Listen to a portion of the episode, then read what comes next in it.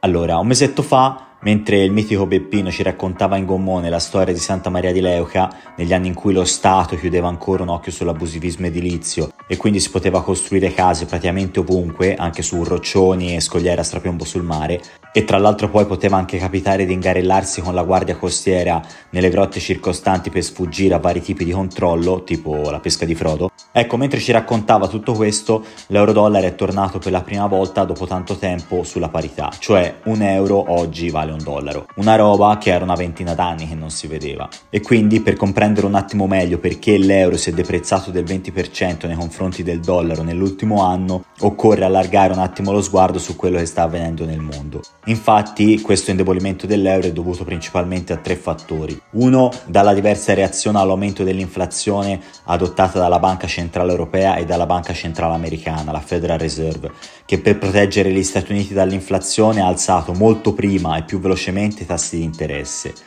2. Dalla problematica situazione energetica in Europa legata agli alti prezzi del gas e dell'elettricità che determinano a cascata un innalzamento generalizzato dei prezzi dei beni e dei servizi e quindi mette a rischio la crescita economica. 3. Dalle diverse prospettive di crescita appunto degli Stati Uniti e della zona euro. La somma di questi tre elementi fa sì che in questa situazione di instabilità e incertezza economica il dollaro è considerato dagli investitori una sorta di porto sicuro e quindi più affidabile. Come infatti spesso accaduto già in precedenza, il dollaro è la valuta su cui gli investitori preferiscono investire in periodi di difficoltà e di incertezze economiche. Sul piano pratico poi la parità 1 a 1 ha delle evidenti conseguenze non soltanto sui mercati finanziari ma anche sull'economia reale.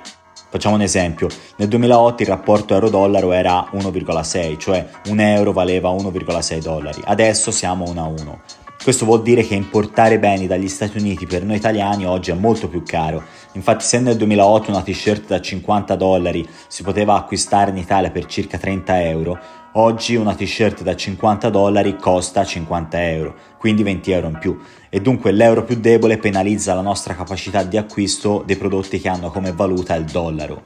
Per contro però, se da un lato i beni americani importati in Europa diventano più costosi, dall'altro i prodotti europei esportati negli Stati Uniti diventano più economici per loro. Tornando all'esempio della maglietta di prima, infatti, se una maglietta costava 20 euro nel 2008, negli Stati Uniti ci volevano più di 30 dollari per comprarsela, mentre adesso con il cambio 1 ad 1 bastano semplicemente 20 dollari e quindi in sostanza un euro più debole aumenta la capacità di acquisto degli americani di beni prodotti in Italia e quindi le nostre esportazioni ne beneficiano.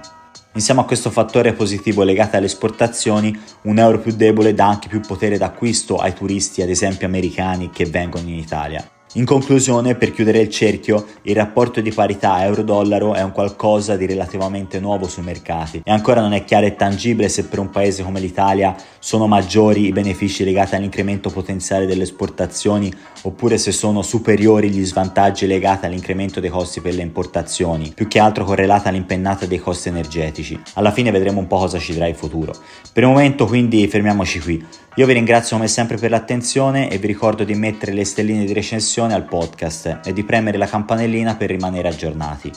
Ci sentiamo presto, vi aspetto.